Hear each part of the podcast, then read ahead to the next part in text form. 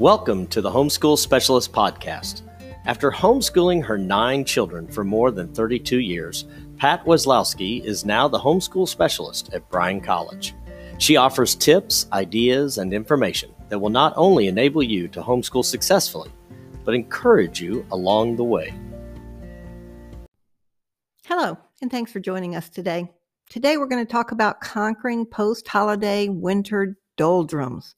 Last August or September, the new school year began and everyone was excited and off to a start, having acclimated somewhat to changes required by COVID protocols.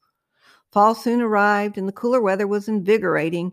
And then, before you knew it, it was time to celebrate Thanksgiving and then Christmas. After Christmas, the fun and excitement wanes and the cleanup begins. Before you know it, the new year will begin and it's time to get back to the books, resuming a somewhat regular schedule. For some families, this transition is easy and exciting, particularly for those who function much better on daily routine, while for others, well, let's just say they'd rather stay in bed with a good book, putting things off for another day or two. If you fall into the latter category, in order to avoid mid year burnout, it'll be helpful to intentionally plan ahead, realizing that you're in control and knowing that your attitude and actions are important to returning to a semblance of organization while maintaining joy is a great first step. We all know that if mama ain't happy, no one's happy. There's no need to jump from holiday mode to school mode in a single day. Find time to be alone to pray and prepare yourself before starting back to a full schedule.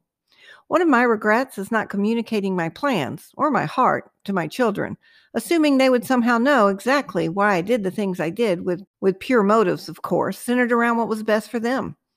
So do take time to explain your plans for getting back on track and encourage your kiddos to be invested in the process without complaining. You may want to ask for their ideas on how to make this process easier. Start off slowly, perhaps beginning with a morning time routine as you read, sing, pray, and discuss plans for returning to your academic schedule. If possible, begin reacclimating to your academic schedule a week or two before co op begins, if you're part of a co op. For older students who are involved in outside classes, getting back into a routine the week before will be helpful for them as well. When I organized co ops, I purposefully did not begin the co ops until late January, allowing for time to get back into the swing of academic schedules after the holidays. Be sure to plan for fun with events such as field trips or watching documentaries or movies that enhance academics. Reinstating a schedule does not mean you have to be strict. Be unpredictable now and then. Change the times or locations for your study. Go outside, go to a park. Add exercise to your routine jump rope, obstacle courses, bike rides, etc.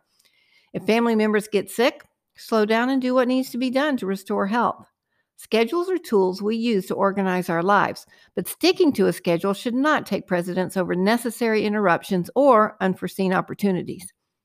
Burnout is often caused by a parent's obsession with sticking to a schedule or to a particular curriculum whether it's working for their family or not.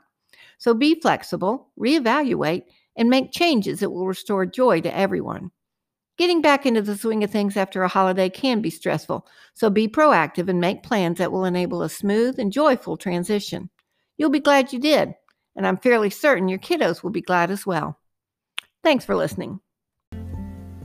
Thank you for listening to the Homeschool Specialist Podcast. Tune in for more episodes and check out Pat's blog at patwesso at wordpress.com.